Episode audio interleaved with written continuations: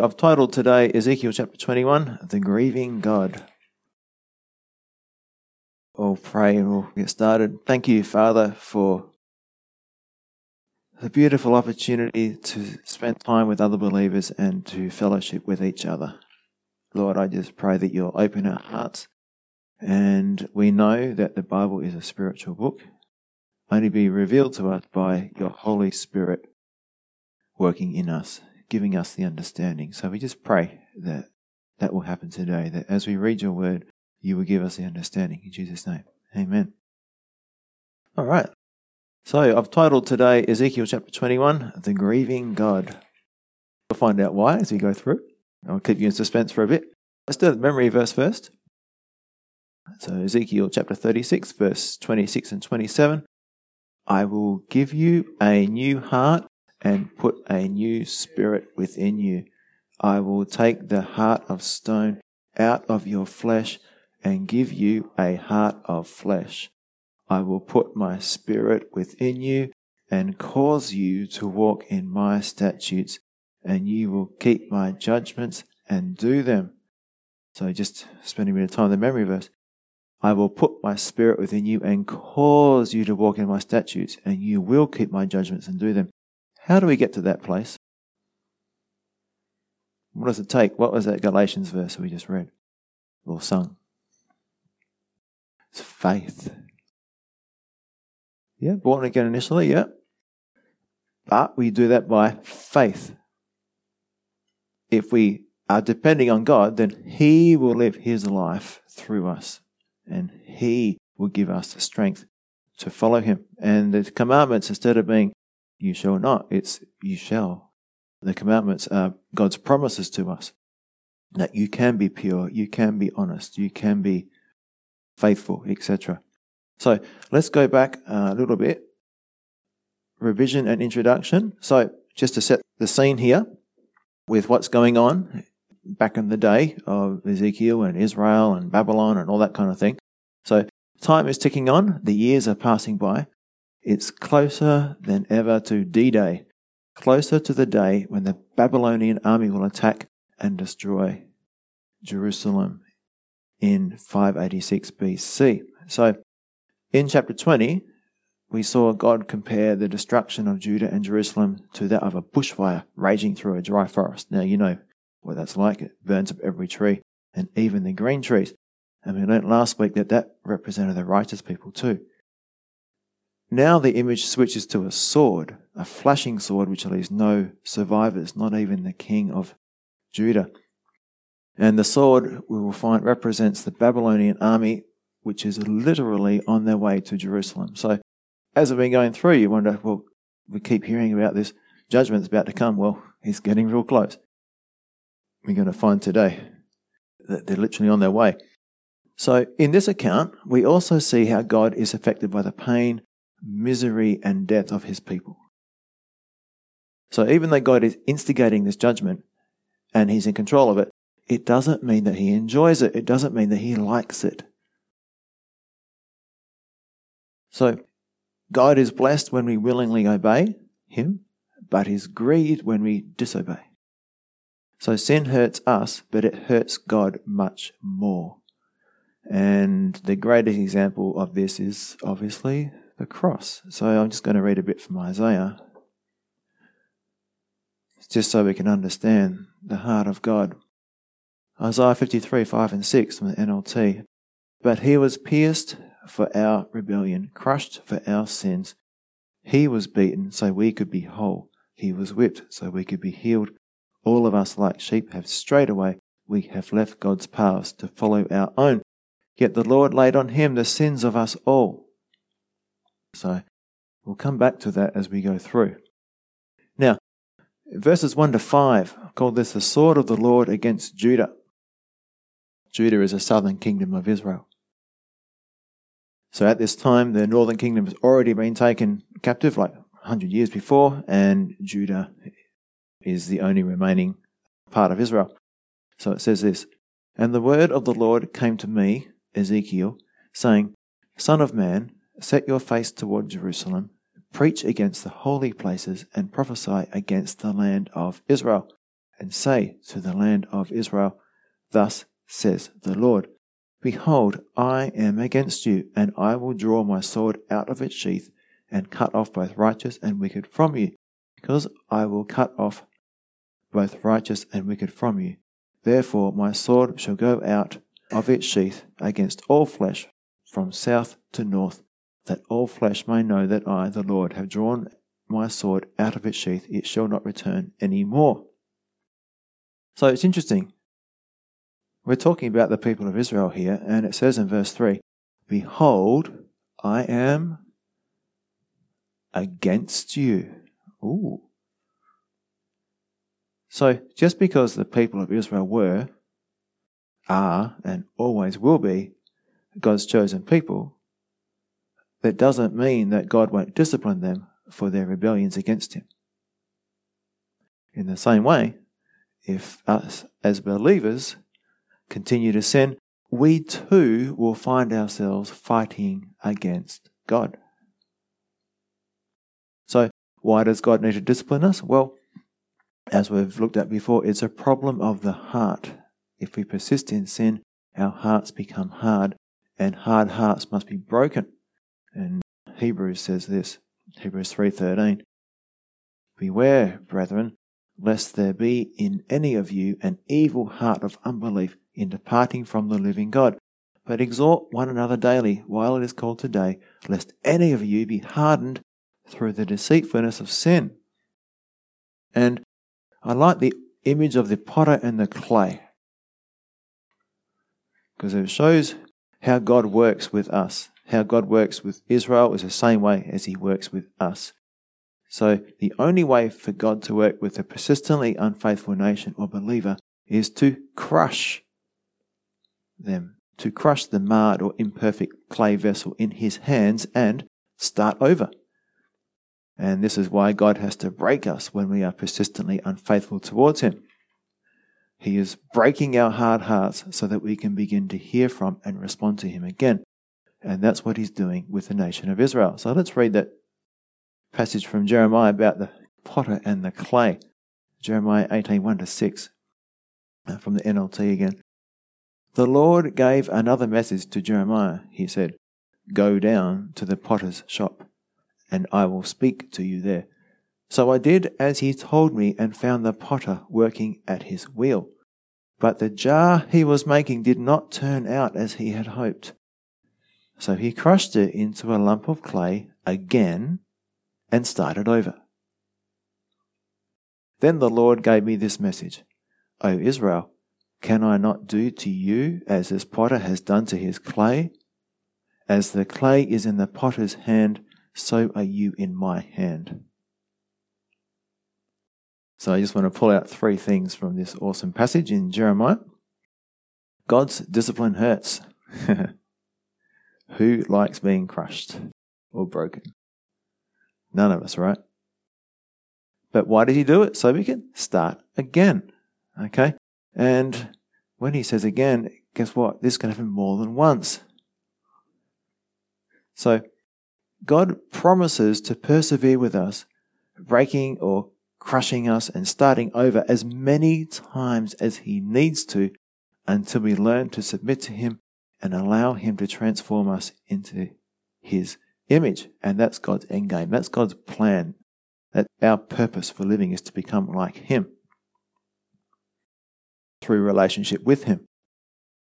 The second thing I get from this is hope because of God's great mercy, there is always the chance to start over. God doesn't throw away the imperfect jar, but instead he starts over again and again.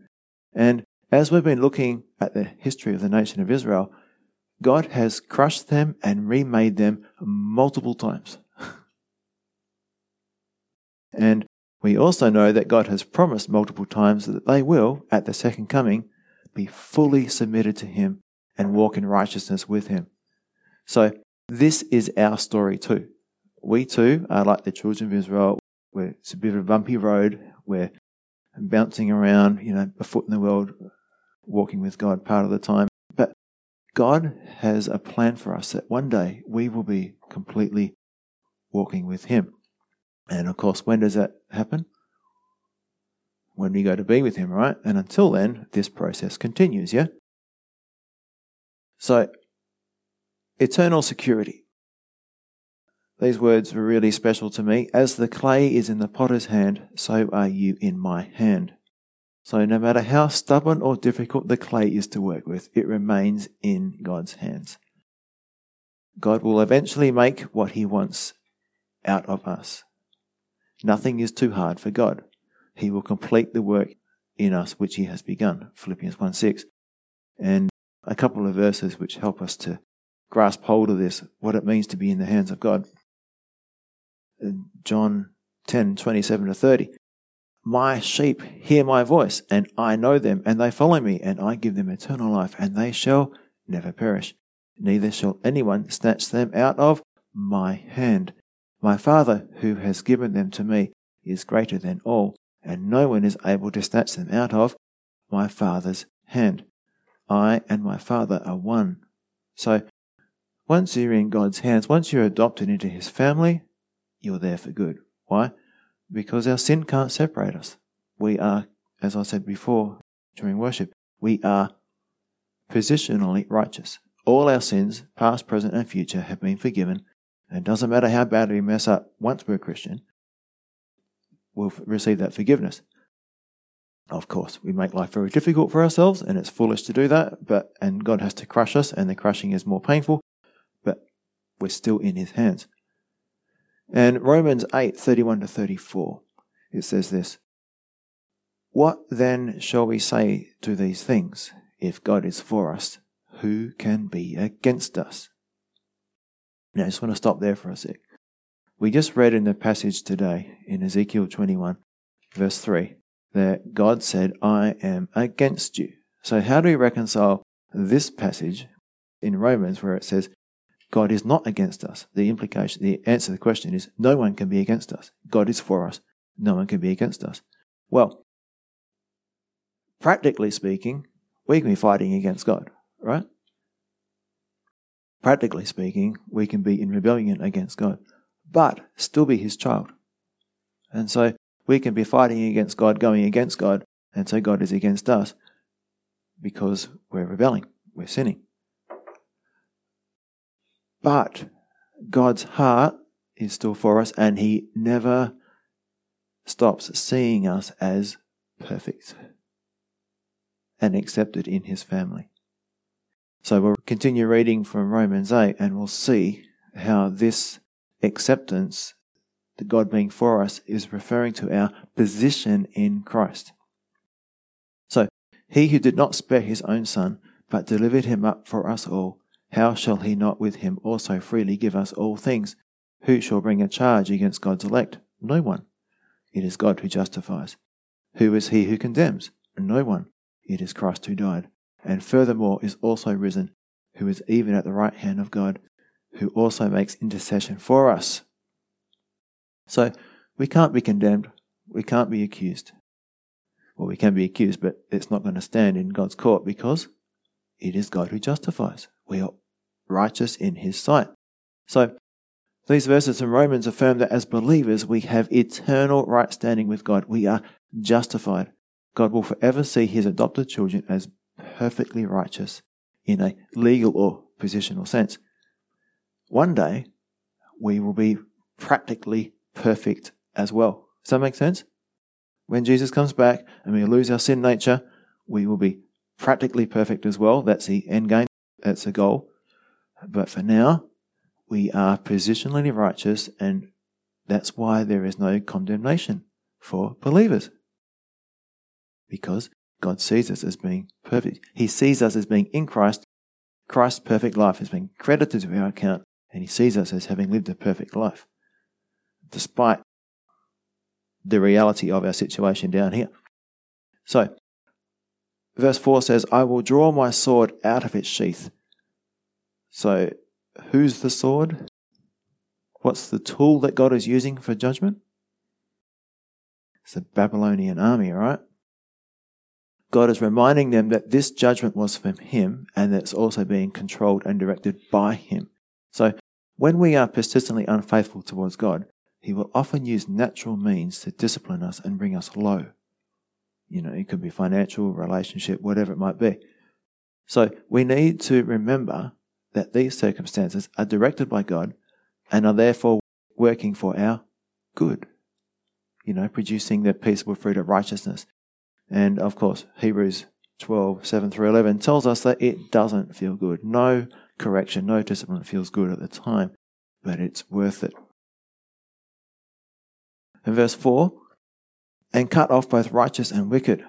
So, we need to understand that this is a national and temporary judgment. And so everyone in the nation was affected. In Jeremiah chapter 24, it gives us this parable of the good figs and the bad figs. The good figs were the more righteous people, and they were removed from Jerusalem and Judah and taken to Babylon. The bad figs were the more unrighteous people, and they were left in Jerusalem. Now, why did God do that? Well, the most severe judgments, the war, famine, and disease, would occur in Judah and Jerusalem. But still, all the people suffered, right? They either suffered in Jerusalem or they went to Babylon as slaves and suffered there, but in a different way. You consider Daniel and Ezekiel. Do you think they would have rather stayed home in the home country? You imagine what it'd be like taken to China or something, you know, working in one of their sweatshops. You'd rather be home in Australia? So, here's a quote from a guy called Smith. The teaching here regarding the cutting off of both righteous and wicked does not contradict the teaching of chapter 18 that only the soul that sins shall die. That's Ezekiel 18, verse 20. The former passage spoke of final judgment, while this passage speaks of temporal judgment. As regards to final judgment, the righteous will not be destroyed along with the wicked. In temporal judgments, however, both often suffer equally. So I've got an application here to dig into this a bit. It's called sin's collateral damage. you know, in war, if you have collateral damage, it means civilians are killed when they're trying to strike a military target or something. So here, with God cutting off both the righteous and the wicked, is a good example of how the sins of one person or a group of people affect those around them. So, for example, you have a godly wife with godly kids, but the husband runs off with a woman and causes a huge amount of grief and pain for the family. Now, did the wife and kids do anything wrong to deserve this brutal and painful rejection? No, that's sin's collateral damage. We don't exist in isolation. Everything we do affects those around us, for good or for evil. So just remember that as we fellowship because we are part of Christ's body and we either are blessing people by what we do or we are a curse to others. We cause them pain. So everything we do does make a difference. 1 Corinthians 12 24 to 27, it says, But God composed the body, having given greater honour to that part which lacks it, that there should be no schism in the body, but that the members should have the same care one for another. And if one member suffers, all the members suffer with it. Or if one member is honored, all the members rejoice with it. Now you are the body of Christ and members individually. So 1 Corinthians 12, 24 to 27. Moving on to verse 5 that all flesh may know that I, the Lord, have drawn my sword.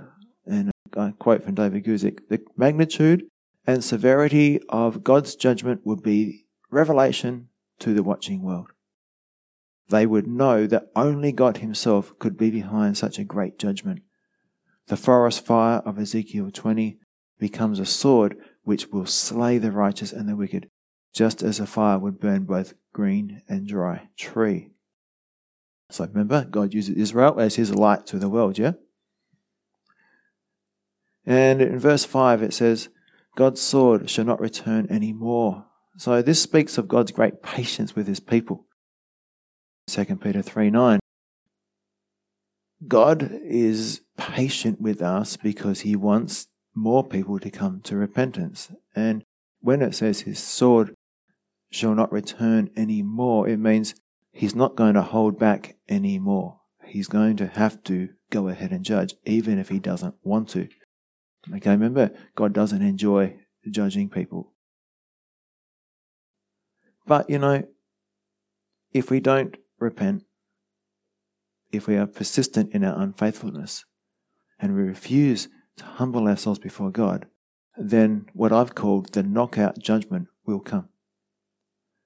Something that they or we cannot ignore, something that will force us, and like the Israelis, it will force them to come to their senses. And we might call this today hitting rock bottom or reaching the end of ourselves. So God will do something that we can't keep on running. We can't keep putting it off. We can't keep on sinning and just saying it'll be all right. God will give us the knockout judgment. God says, My sword shall not return anymore. Remember, there's been warnings after warnings after warnings. There's been minor judgments. There's been two captivities already, you know, but now the knockout judgment is coming. And now we come to this next section where it says in verse 6 and 7, and I've called this Sin Breaks God's Heart. So I'll just read it. It says, Sigh therefore, Son of Man, with a breaking heart, and sigh with bitterness before their eyes. And it shall be when they say to you, Why are you sighing? that you shall answer, Because of the news, when it comes, every heart will melt, all hands will be feeble, every spirit will faint and all knees will be as weak as water. Behold, it is coming and shall be brought to pass, says the Lord. So, this knockout judgment is coming. But does God enjoy doing this? Well, I read those verses from Isaiah at the start just to show us that sin really does hurt God. And here, God is telling Ezekiel to sigh with a breaking heart. And a quote from David Guzik God did not want Ezekiel to be an unemotional messenger of judgment. God wanted the heart of the prophet to display the same breaking heart that God Himself had.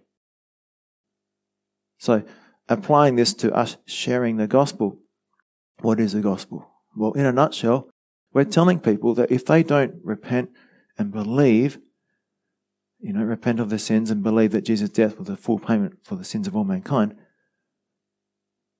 they're going to hell. Now, if we have genuine love and concern for them, then they are very likely to listen to our message. But if we are arrogant and we're looking down on them, we think we're better than them, we've got a hard heart ourselves, they're going to be repulsed by us and they will reject the message. So the words can be the same, but the heart makes all the difference. So, you know, I've spoken to people, and even if they don't agree with me, they still appreciate the care and concern that I have for them when I really do care for them, you know? And as we speak to them, they can see our attitude, they can see our heart, and they will see Christ in us. And they'll be drawn to Christ. And John 13 35, part of that verse says, all will know that you are my disciples if you have love. So, God doesn't want Ezekiel to be like arrogant and, you know, putting these guys down and, you know, saying, you're dumb. How come you haven't repented? And no. God wants Ezekiel to communicate his own pain. So I've got an application here. I've called it to the end of ourselves. So we're going to just focus on this concept of God bringing us to the end of ourselves so that we come to our senses and repent of our sin and self sufficiency. So we got those four phrases there, or five. With a breaking heart, every heart will melt, all hands will be feeble, every spirit will faint, and all knees will be as weak as water. And all these work together to help us to understand what it means to come to the end of ourselves. So, first of all, we'll take verse 7. Every heart will melt, all hands will be feeble, every spirit will faint, and all knees will be weak as water. So, overall, there's going to be great panic, great fear, distress, and terror. So much so that they will literally wet themselves. That's what it means by their knees will be as weak as water. When we come to verse 6, this is the emotional part of it. with a breaking heart, a quote from Taylor.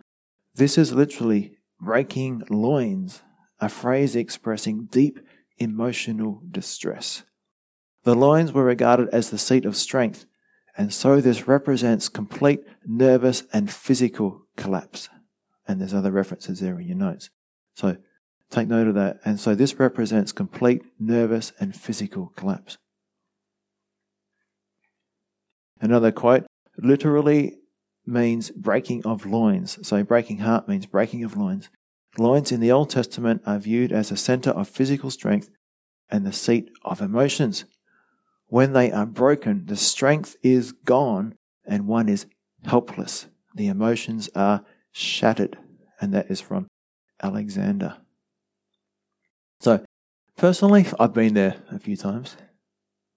It's not a nice place to be, but it's not in vain. The pain was not in vain. Why? Because because of those experiences, I'm walking closer to the Lord now than before. And hopefully, I can learn my lesson so I can humble myself willingly instead of God having to crush me. Now, one more thing before we move on. This broken state, this crushed state, is not always a result of sin. And just quickly, we'll consider Job. He was crushed by God. And one of the reasons was so he would come to a much deeper understanding and appreciation of God. He went through this massive trial, you know, losing his kids, losing his possessions, and the physical pain and sickness he went through. But if you ask Job, he would not have had it any other way. He didn't like it going through the trial. He was complaining to God sometimes. But after the trial, once he had come to this greater realization of who God was, then he'd say, No, that was worth it. And any godly person at the end of their life, after they've been through like a hard marriage and they've been faithful to, you know, be um, true to their unbelieving husband or, or, or whatever it might be, they have had a hard life. But at the end of their life, they're stronger. They don't regret their life. Their life has given them the opportunity to grow and consider Daniel's three friends, Shadrach, Meshach, and Abednego. None of them were in a hurry to get out of the fiery furnace when they were literally in the direct presence of God. So, when a believer learns to depend upon God to a greater degree, it always results in greater joy. A joy that the world can never take away, a joy that is not dependent on circumstances. So, greater faith leads to greater joy greater dependency, greater faith leads to greater joy. And so that's the purpose of it all. Greater abiding, greater joy, as it says in John 15. Now, moving on to verse 7. Because of the news, when it comes, every heart will melt. Now, how many times did the people need to be told by Jeremiah and Ezekiel that the judgment, the Babylonian army, was coming? How many times would it take before they would listen? Well, you could tell them a billion times, a zillion times, but they would not hear. They were deaf to God's voice.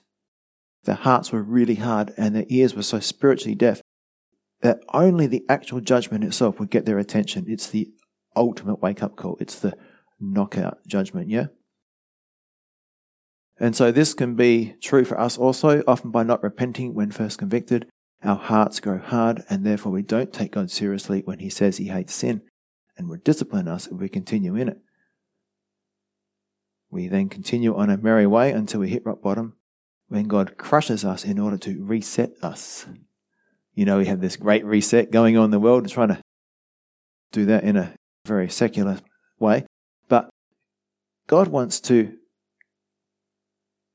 get our attention stop us going down that path that's going to lead to destruction, our own destruction. Not eternal destruction, but destruction of our relationship with other people and, and everything else that God has given us.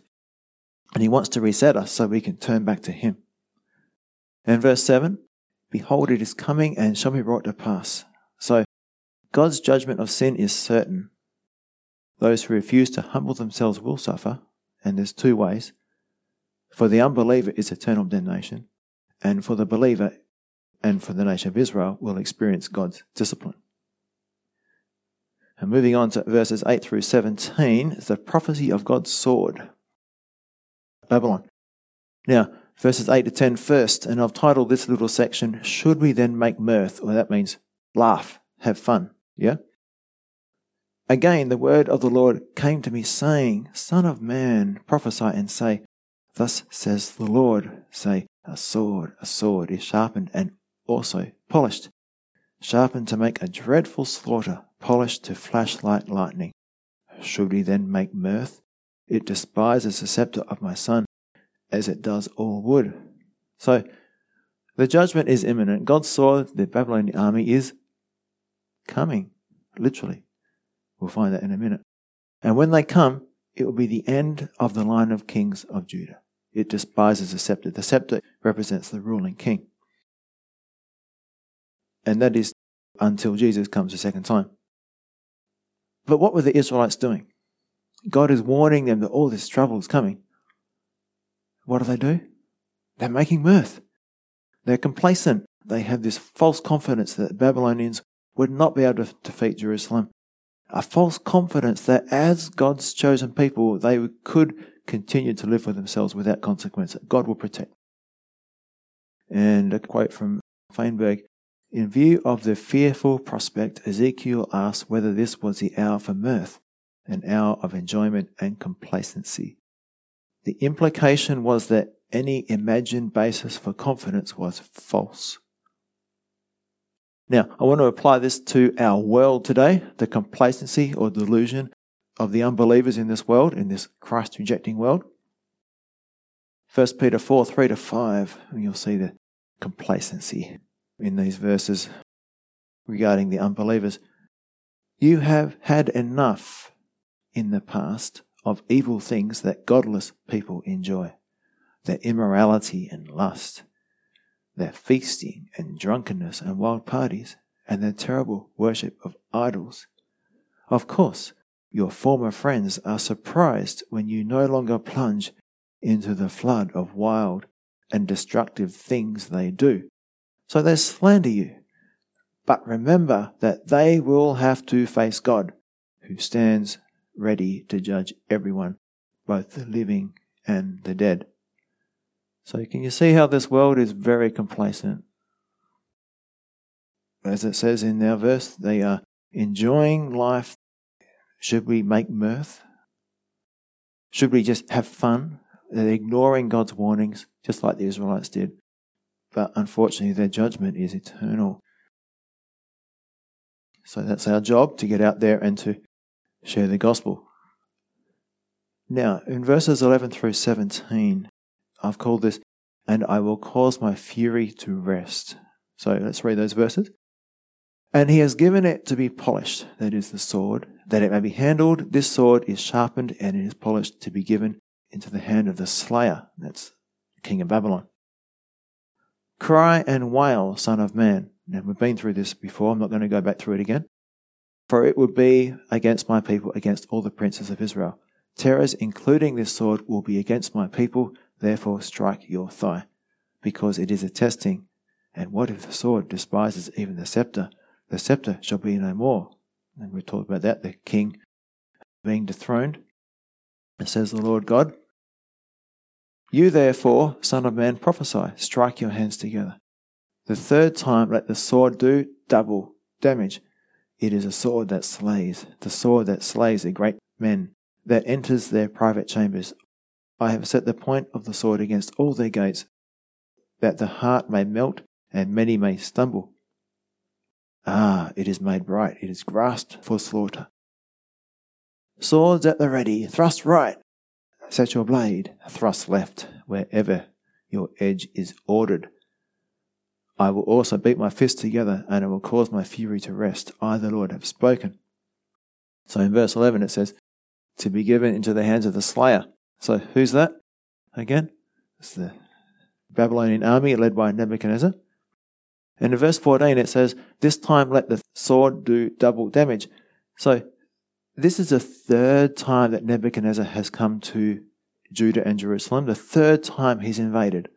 But the first two times, God didn't let him do much damage. Remember, who's controlling this sword? God is. All right? So the first two times Nebuchadnezzar went there, God only allowed him to take some captives and to take some spoil, but basically everything was left intact. The third time is going to be different. Double damage. There will be complete carnage and total destruction. People eating their babies, people will be dying of disease, people be know, slaughtered by the sword in war. It's not going to be a pretty picture. It's not going to be a good time to live. And verse 17, I will cause my fury to rest. Now, when I was younger, one of the songs that helped me when I was going through hard times was a Petra song.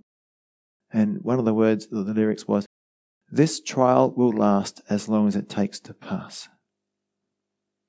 And the good thing about God is that He doesn't hold His anger forever. Because of His merciful nature, He's always ready to shower us again with His loving kindness when we return to Him. So we must always remember that God's discipline is temporary, but His favor is forever. And I just want to show you how God reassures His people Israel and also us. It says in Isaiah 54 7 to 8, For a mere moment I have forsaken you, but with great mercies I will gather you. With a little wrath I hid my face from you for a moment, but with everlasting kindness I will have mercy on you, says the Lord, your Redeemer. And another verse concerning Israel and Jeremiah 31, verses 33 to 37 from the NLT. But this is the new covenant I will make with the people of Israel after those days. Okay, in the end days, in the end times, God will make a new covenant with the people of Israel. Now we get to enjoy that now, but they will get to enjoy it when Jesus comes back at his second coming.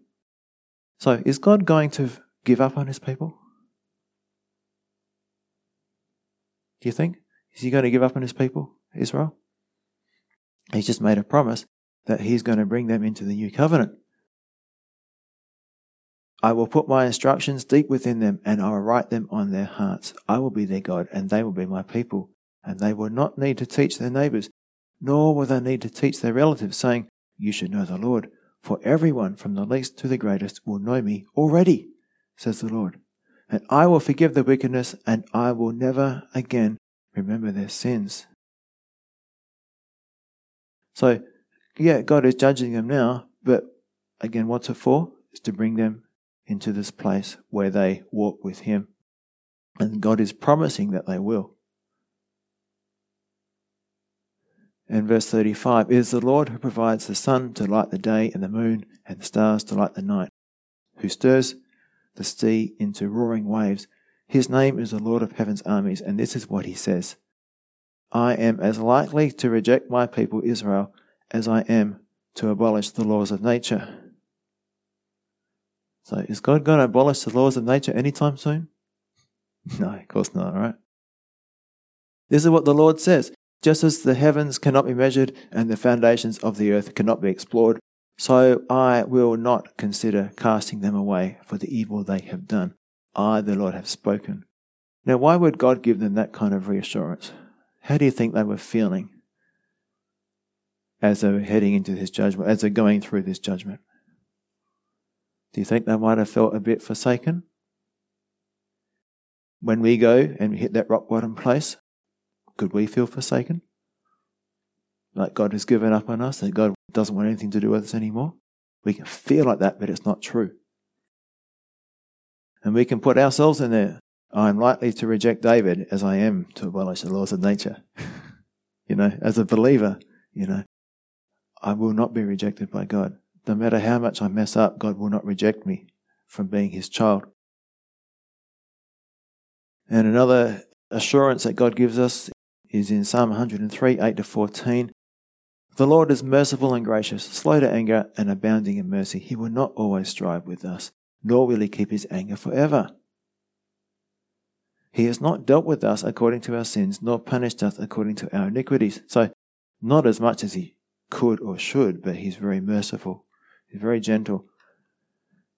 For as the heavens are high above the earth, so great is his mercy toward those who fear him.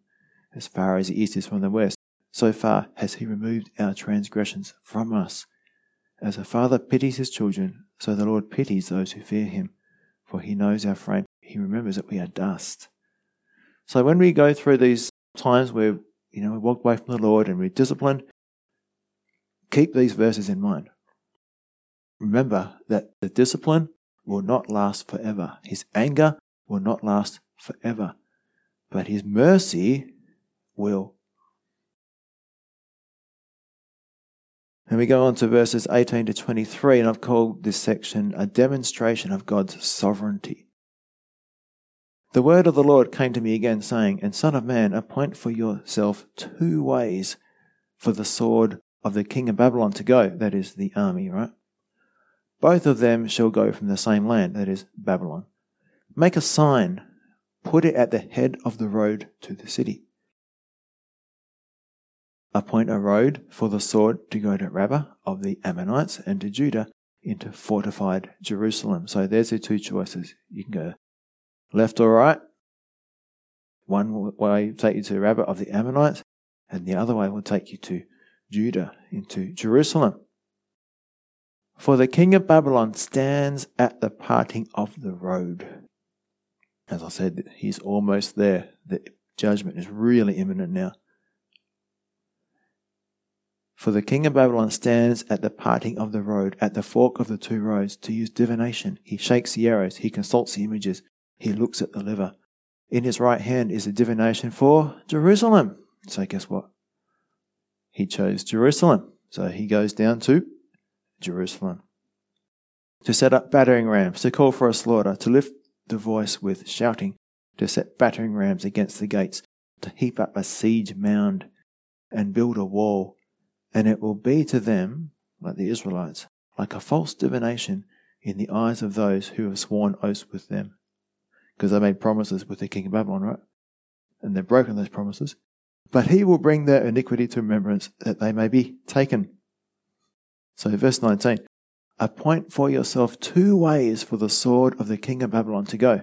So, literally, God's sword, Nebuchadnezzar, and the armies of Babylon were on the move. And he's at the crossroads.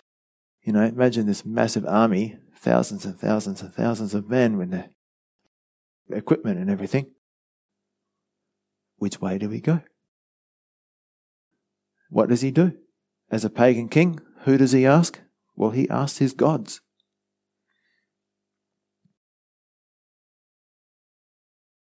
And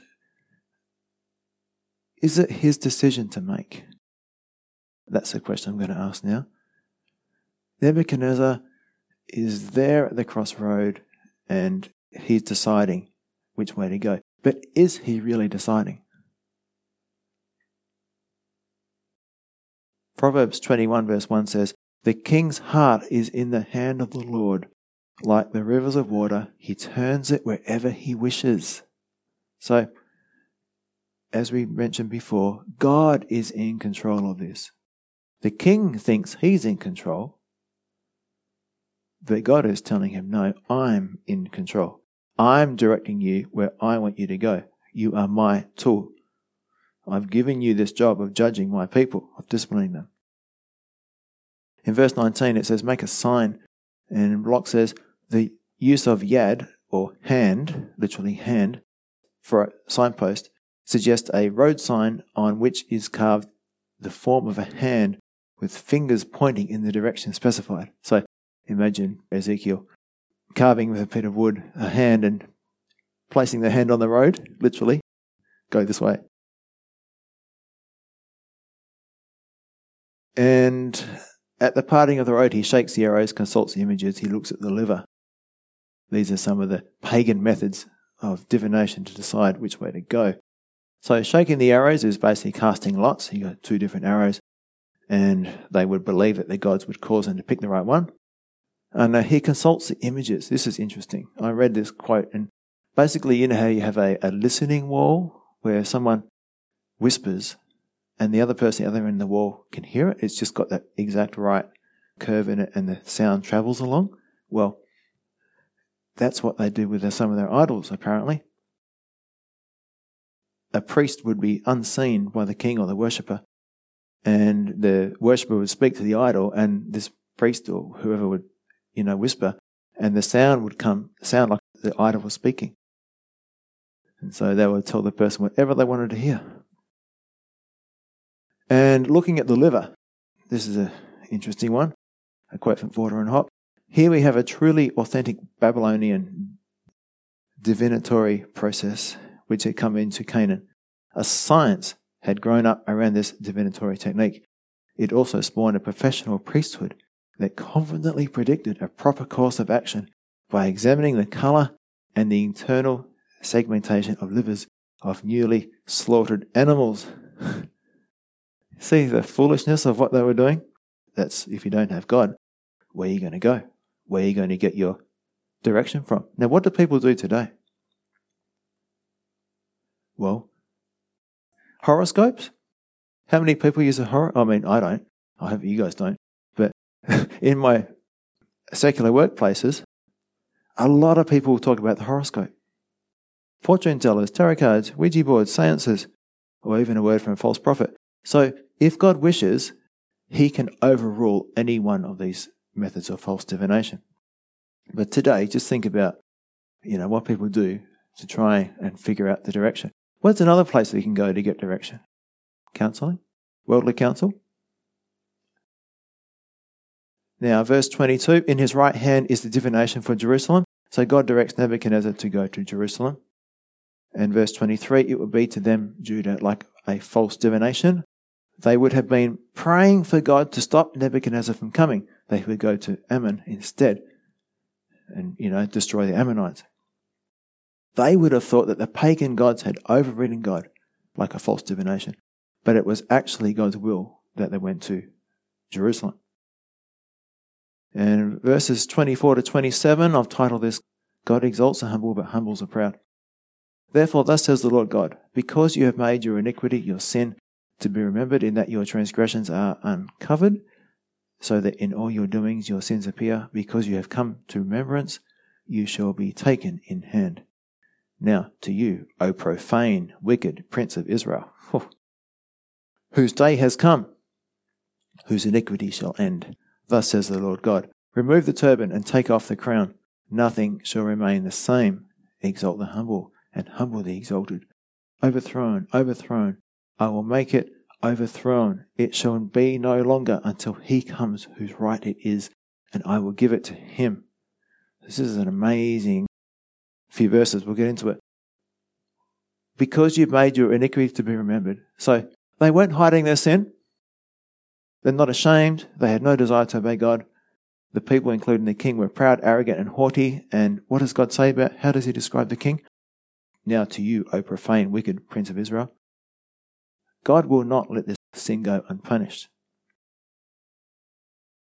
Whose day has come, whose iniquity shall end. That's a pretty scary thought, isn't it? Your day will come when God will judge you. Number says, Your sin will find you out.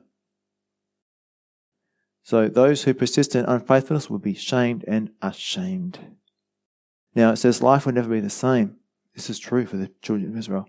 Remove the turban and take off the crown. So the turban was worn by the high priest. And basically, once the temple was destroyed, there would be no more priesthood.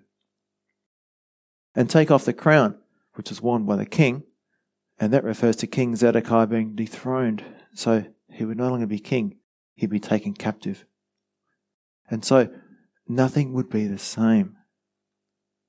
They would lose their king, they would lose their priesthood. Things were not looking good. And then in verse 26 it says, Exalt the humble and humble the exalted.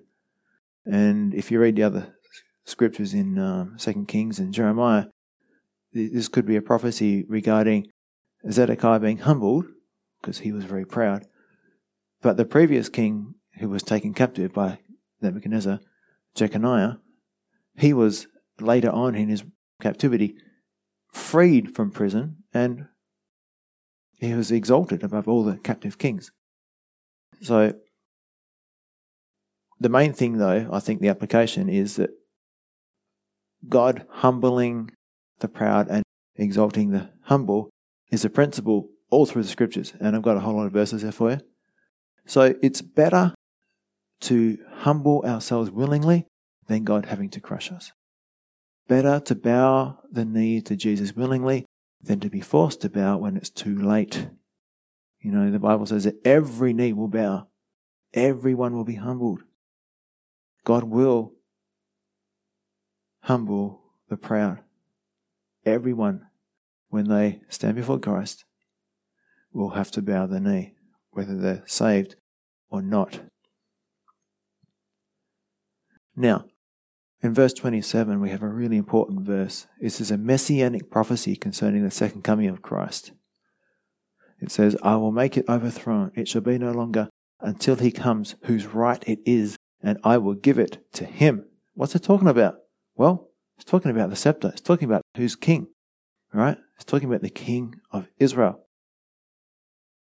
So basically, what this means is that from the time when King Nebuchadnezzar defeated and humbled King Zedekiah, there will be no more kings in Jerusalem ruling over Israel until Jesus comes at his second coming and sets up his kingdom on earth. So only Jesus has his right until whose right it is, yeah? And only Jesus is worthy to take the scroll and loose the seven seals. And you can see that in Revelation 5. A couple of quotes to make this clear. First one from McGee. From Zedekiah down to the Lord Jesus, there has been no one in the line of David who ever sat on the throne. Ezekiel is saying that no one would ever be able to do so. The Lord Jesus is the only one who will. Right now, he is sitting at God's right hand, waiting until his enemies are made his footstool when he comes to this earth to rule. And from Feinberg, the coming of the Lord for his church in the rapture is recalled in every celebration of the Lord's Supper till he come. Remember we pray that? We say that when we read those verses, till he come. Do this, uh, Jesus says, do this until I come. Israel also has an until he come. The Messiah will restore access to God in high priestly ministry and righteous rule in royal ministry. When? When he comes back at the second coming. So they're looking forward to the second coming. We're looking forward to the rapture. Again, grace. When does God give this awesome promise that the king, the scepter would be restored to Israel? When they are at their lowest. Did they deserve this? No. Do we deserve anything God gives us? No. but this is also good news for the church. Not only would Israel once more have a king, and the king will be God himself, ruling over the entire earth. Why is it good news for us? Well, we come back with him, and we reign with him for a thousand years, along with the Israelites, while Jesus is reigning on the earth. So, I'm going to read a couple of those verses from Revelation about the second coming and the millennial reign. So, the first one is Revelation 19 11 to 16. Now I saw heaven opened, and behold, a white horse, and he who sat on him was called Faithful and True and in righteousness he judges and makes war. His eyes were like a flame of fire, and on his head were many crowns. He had a name written that no one knew except himself. He was clothed with a robe dipped in blood, and his name is called the Word of God. And the armies in heaven, clothed in fine linen, white and clean, followed him on white horses. Now, who's that? That's the church. Yeah, that's us. Now, out of his mouth goes, Jesus' mouth, goes a sharp sword, that with it he should strike the nations, and he himself will rule them with a rod of iron. He is going to rule the nations with a rod of iron. You read that in Psalm 2 as well. He himself treads the winepress of the fierceness and wrath of Almighty God, and on his robe and on his thigh a name written King of Kings and Lord of Lords. That's the second coming. Jesus comes back with us. Now, we go to the millennial reign in chapter 20, verse 6. Just read one verse. Blessed and holy is he who has part in the first resurrection. Over such the second death has no power, but they shall be priests of God and of Christ, and shall reign with him a thousand years. So, this thousand years is repeated several times in this section of Scripture, but basically, those who died in the tribulation will come back to life, the first resurrection. The rapture is a part of the first resurrection. The Old Testament saints will also come back to life and be with Jesus during this thousand year reign on earth. It's going to be an awesome time. When you're saying hello to Noah, David, you can say hello to Ezekiel too. So, the next section, the last section, is the judgment against the nation of Ammon. So, a bit of background.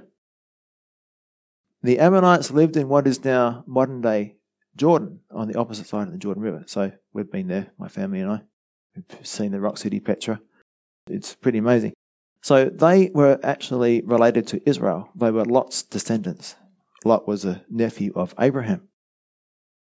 Now, they share the same ancient hatred towards Israel as do all their other relatives. Now, we know those relatives today as the Arabs, the descendants of Ishmael and Esau. So anyone who's related to Israel, going back to Abraham and Isaac, but is not actually part of the promised people, they have this hatred toward Israel. And you think of all the Arab nations surrounding Israel. What did they do the moment Israel became a nation? You know, five or six nations attacked Israel all at once, many times, you know, over the course of a number of years. So the Arabs hate Israel, and that's exactly what it was like back then too. So the people of Ammon hated Israel. They had this, what they call the ancient hatred.